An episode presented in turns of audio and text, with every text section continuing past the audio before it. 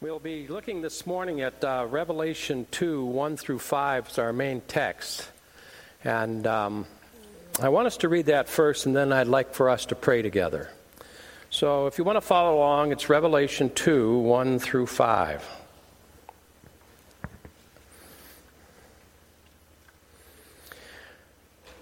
To the angel of the church at Ephesus, write the words of him who holds the seven stars in his right hand, who walks among the seven golden lampstands.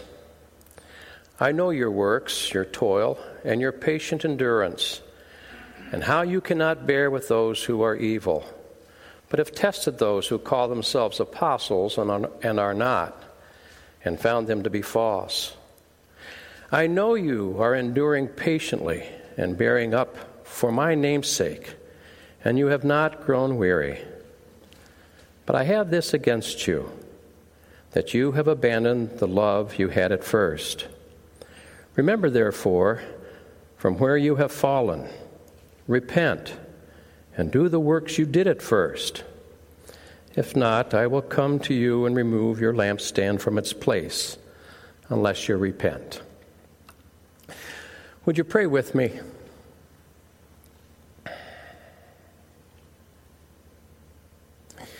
Let your word speak to us this morning, Father. May your word not be confused or lost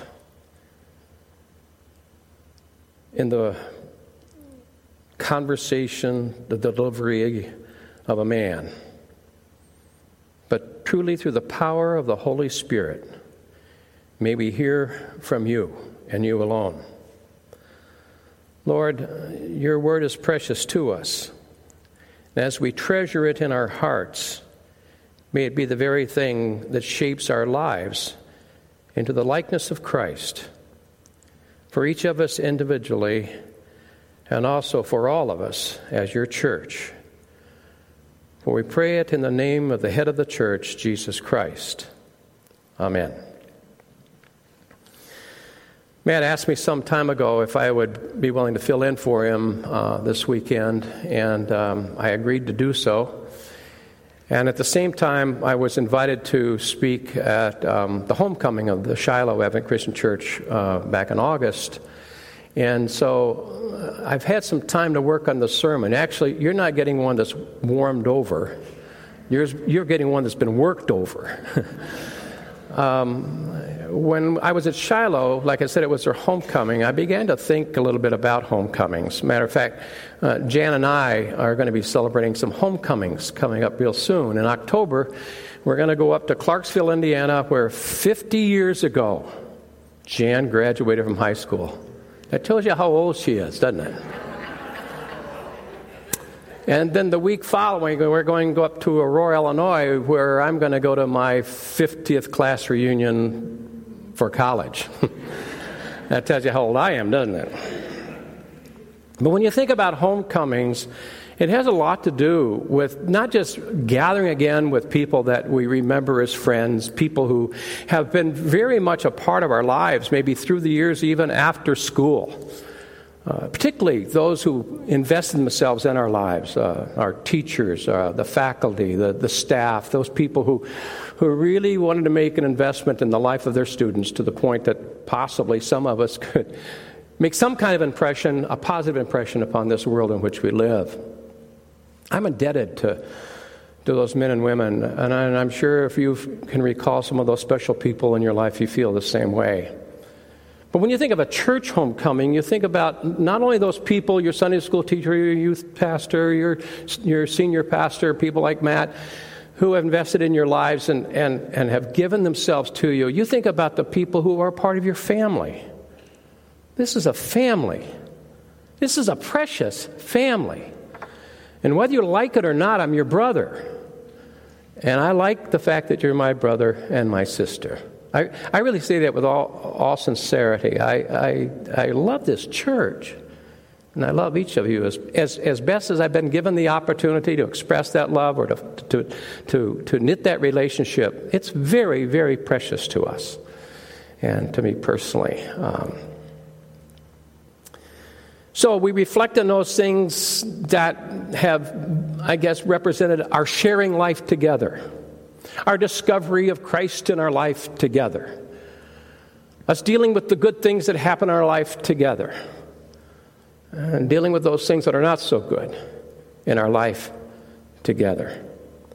That's what this is all about. Us coming together under the, um, under the umbrella of the church, which is headed by Jesus Christ, together in the name of our Lord and Savior. That's precious. It doesn't, well, it will get better than that someday. But where we are right now, it doesn't get any better than just being in, in the fellowship with other believers in Jesus and worshiping together and serving together. I, uh, as I've mentioned, had been working on this sermon for some time. The thing that kind of drew me to the passage of Scripture that we'd read earlier, you say, why in the world would you pick a letter like this, uh, a, a passage like this, that in some ways speaks well of the church, and then in some ways it doesn't speak so well of the church? Well, I call it the Dear John letter.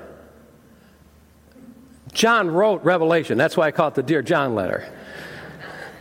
And, but also in the Dear John letter, John is quoting Jesus.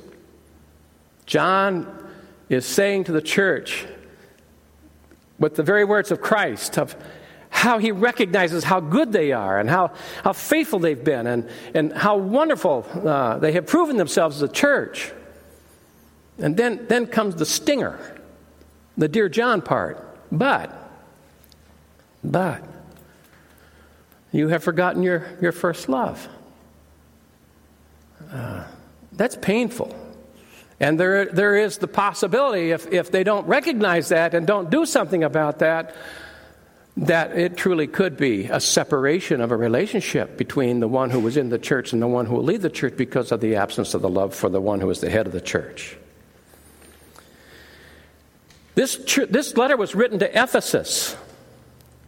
Uh, Paul loved Ephesus, the church in, in, in, Ephesus, the Ephesians. He loved them, he loved them deeply.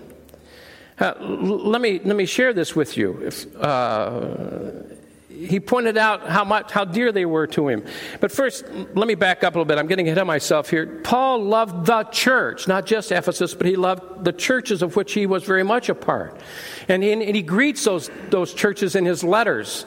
Uh, let me refer first to um, Philippians 1 3 through 8. And this is one of many greetings that Paul uh, uh, embeds in his letters to the churches. Paul writes to the churches in Philippi.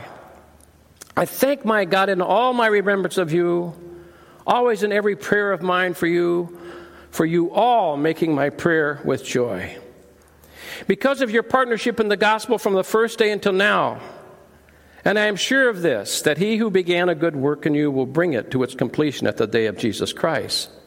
It is right for me to feel this way about you all, because I hold you in my heart, for you are all partakers with me of grace both in my imprisonment and the defense of, and confirmation of the gospel. For God is my witness, how I yearn for you all with affection of Christ Jesus. He loves you all, is what he's saying. Paul is from southern Tarsus, I'm sure, because three times he says, You all. And he could be saying that to a number of churches. Matter of fact, he says it also to the first the church in Thessalonica, uh, 1 Thessalonians 1, 2, and 3. We give thanks to God always for all of you, constantly mentioning you in our prayers, remembering before our God and Father your work of faith and labor of love and steadfastness of hope in our Lord Jesus Christ.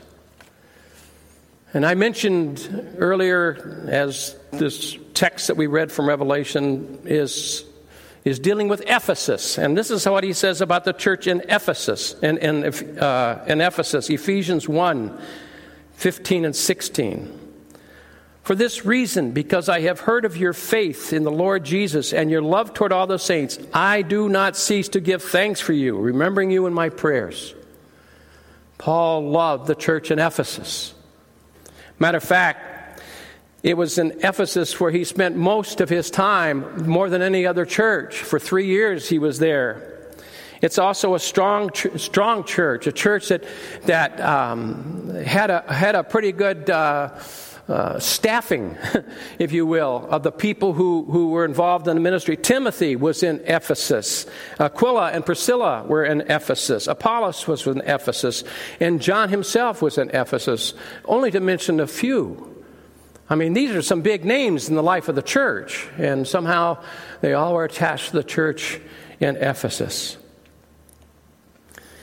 We get a sense of Paul's love for these people as he has the opportunity to re- reunite himself with them, even after he has had to leave the church and, and finds himself in some hot water with, with, the, with the Pharisees as they are wanting to, to do him in. And it ends up that he eventually finds himself having to board a ship to go to Rome to face his imprisonment. But on that journey from Jerusalem to Rome, he has this encounter with the people of Ephesus. From Miletus, we read in Acts 20, 21, this, this occasion. From Miletus, Paul sent to Ephesus for the elders of the church. And this is what he says to them when they come together. These are the people that were very much a part of his life and his maturing, helping them through the maturing process of becoming the church. He says, You know how I lived the whole time I was with you from the first day I came into your providence of Asia, I served the Lord with great humility and with tears, although as I was severely tested by the plots of the Jews.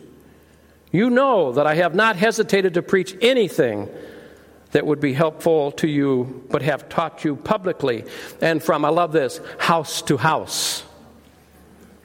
I have declared to both Jews and Greeks that they must turn to God in repentance and have faith in our Lord Jesus Christ. And he goes on, he says to these people from Ephesus, the elders, And now I commend you to God and to the word of his grace, which is able to build you up and to give you the inheritance among all those who are sanctified.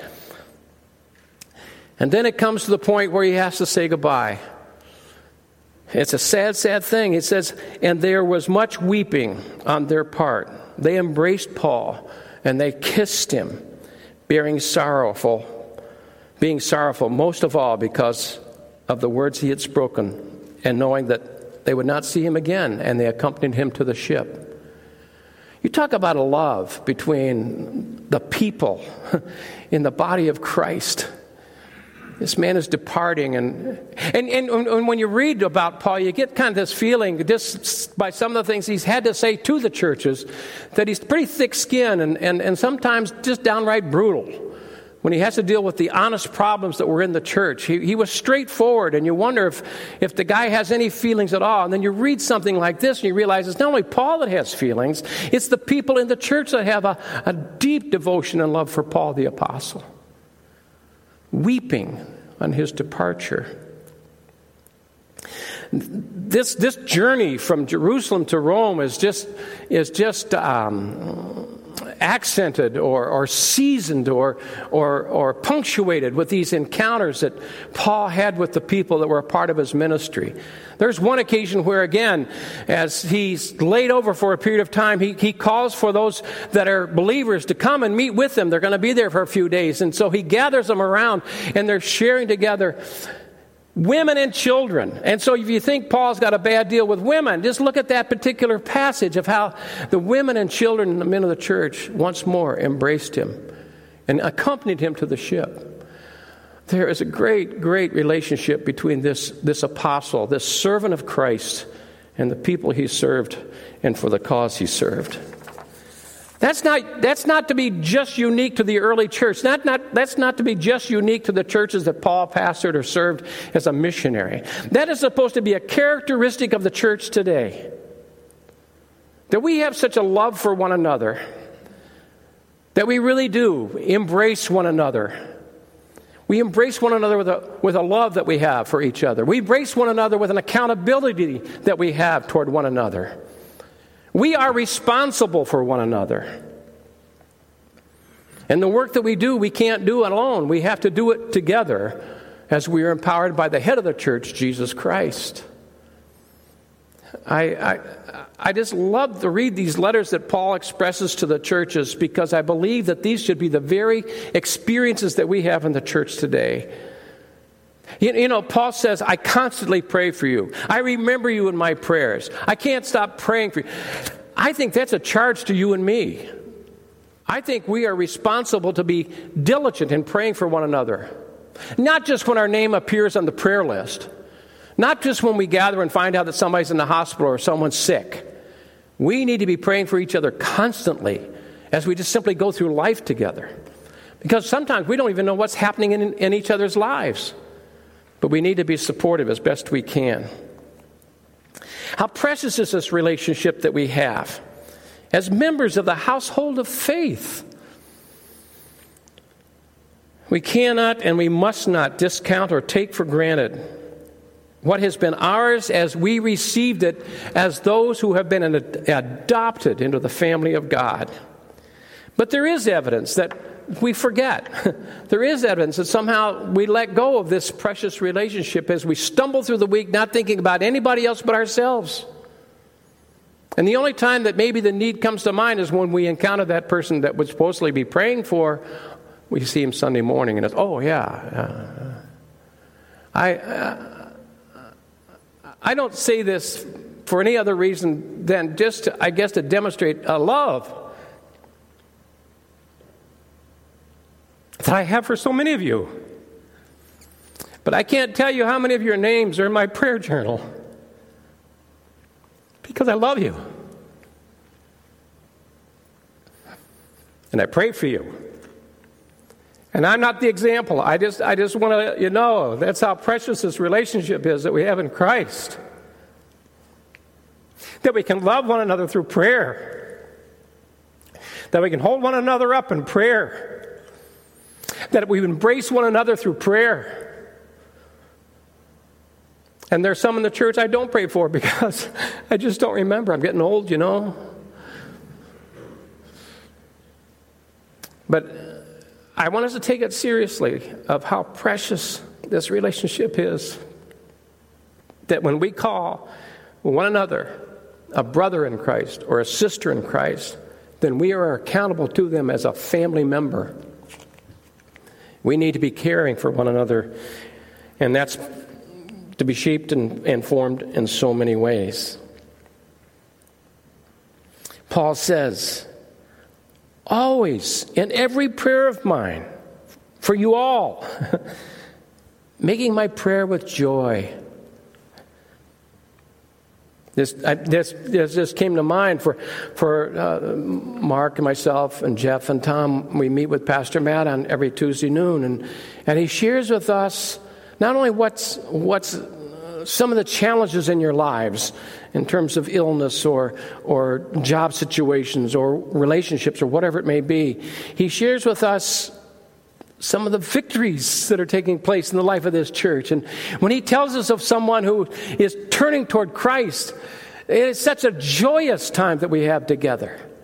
We celebrate the good news that the family's growing, that, that we're maturing in the faith, and there are new people being added just because of a love for Jesus. Paul goes on and said, constantly mentioning you in my prayers. It's, it's, it's unceasing. It's not just on Sunday mornings or in prayer meeting that we pray for each It's ongoing we pray for each other. Paul says, I do not cease to give thanks for you, remembering you in my prayers. Do you get the point? It, it, it, it requires us to just keep one another in mind as we are family. And we're all covered by Christ.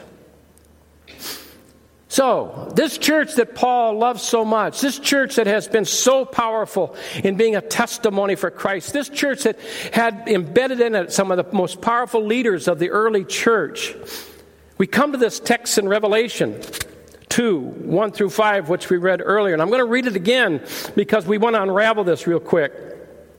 Revelation 2 1 through 5. To the angel of the church in Ephesus, write.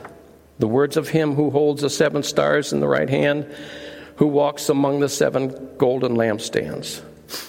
I know your works, your toil, and your patient endurance, and how you cannot bear with those who are evil, but have tested those who have called themselves apostles and are not, and found them to be false.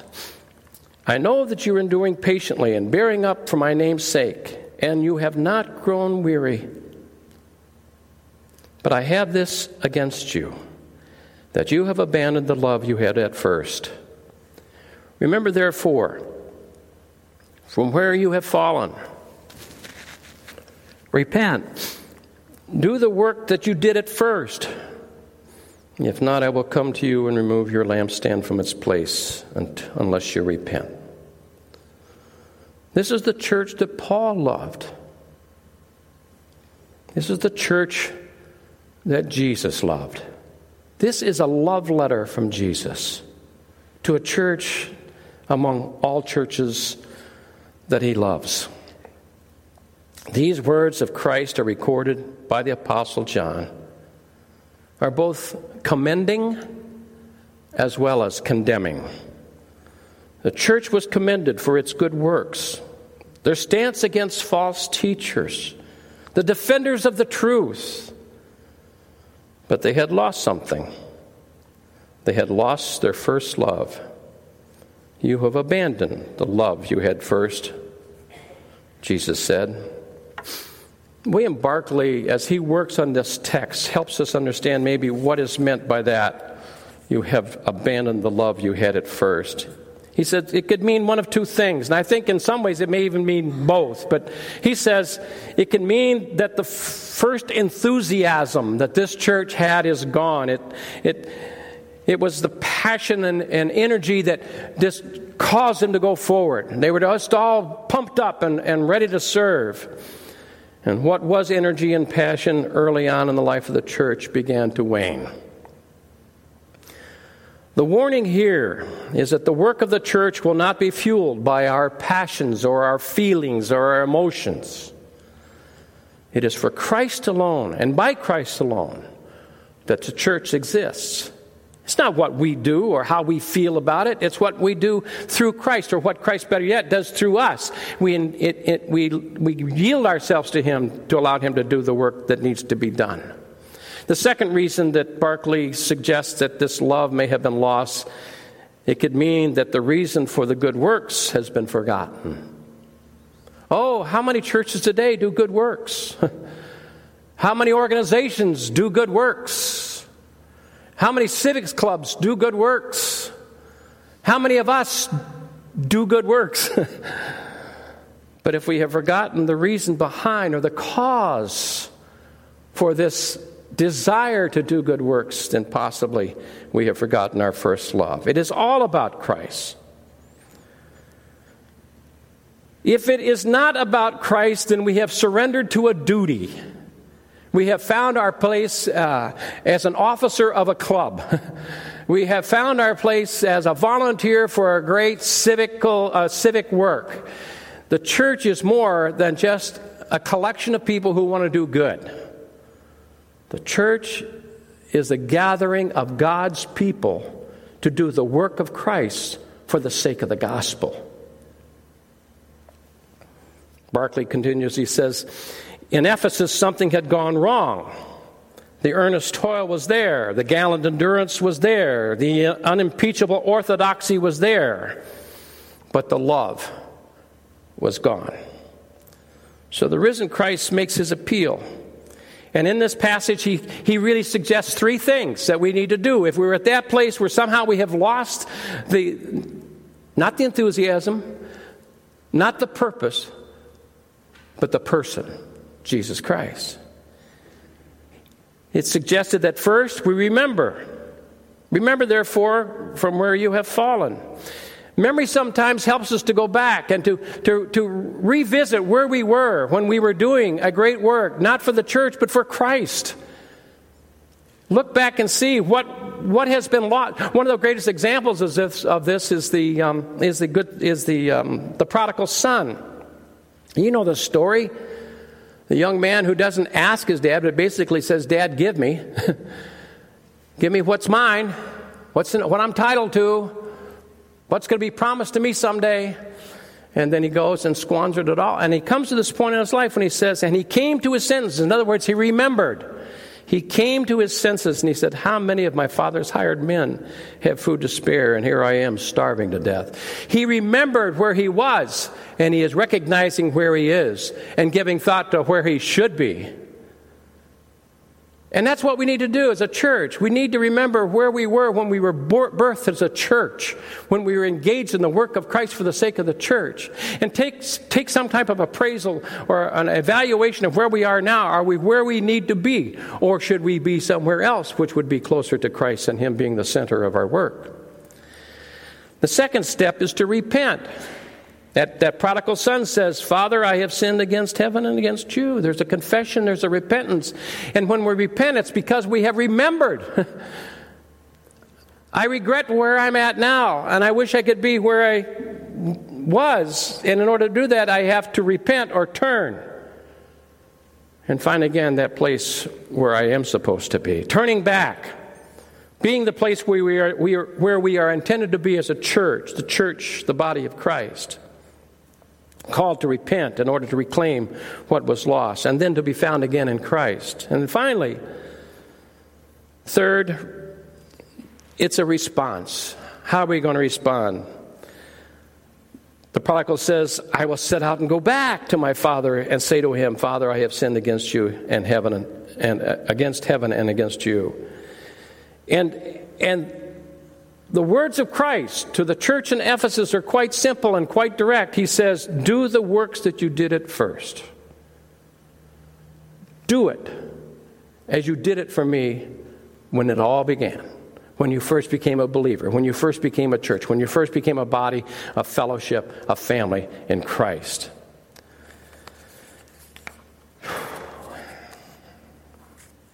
If you read through the letters that are written to the churches, you will find a number of references to where, again, there's, there's that commendation of what you did and continue to do. What you did this, continue to do. Thessalonians has a couple of them where it talks about loving one another. And just as you are loving one another, continue to do so even more.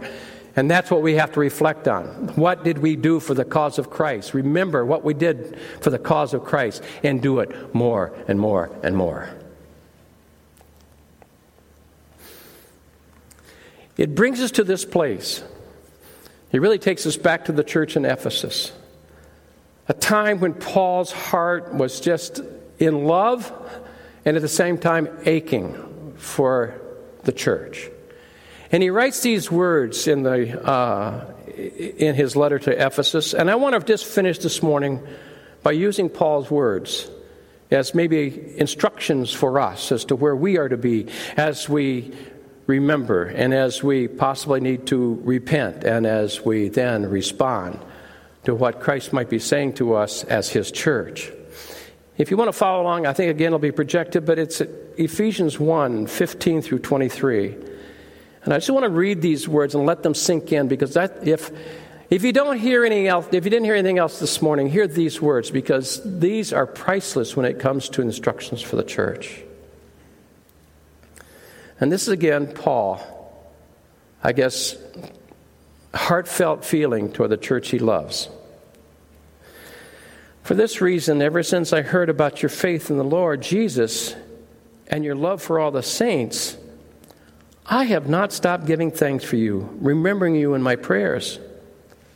I keep asking that God of our Lord Jesus Christ, the glorious Father, may give you the spirit of wisdom and revelation so that you may know him better. I pray also that the eyes of your heart may be enlightened in order that you may know the hope to which, you, which has, he has called you the riches of his glorious inheritance in the saints, and his incomparably greatness, great power for us who believe. That power is like the working of his mighty strength, which exerted which he exerted in Christ when he raised him from the dead and seated him at the right hand in the heavenly realms, far above all rule and authority, power and dominion, and every title that can be given, not only in this present age, but also in the one to come. And God placed and God placed all things, all things under his feet and appointed him to be head over everything for the church. which is his body, the fullness of him who fills everything in every way. It's all about the body of Christ Jesus. Everything we do is for his sake. If we do it for any other reason, it's out of either self service or duty to others. It is only for Christ and Christ alone. If we take our eyes off Christ, all that is important will be forfeited. Only as we love Christ will this church or any church be blessed by him. Let's pray. Father, if I could, I would pray for this church the very words that Paul prayed for the church in Ephesus. Oh, oh, grant us the ability to see you better. Grant us the ability to serve in such a way that Christ is seen by those around us. Grant us the ability to love you more as you love the church. May we go from this place not as a people who assembled for an hour or two and then return to a routine that is absence of any sense of your presence, but a people who really believe they have been in the presence of the living God and want to go from this place to represent the one who loves all of us to the point of death and to the culmination of the resurrection and to the fulfillment of your prophecies of a coming again. We pray in Jesus' name. Amen.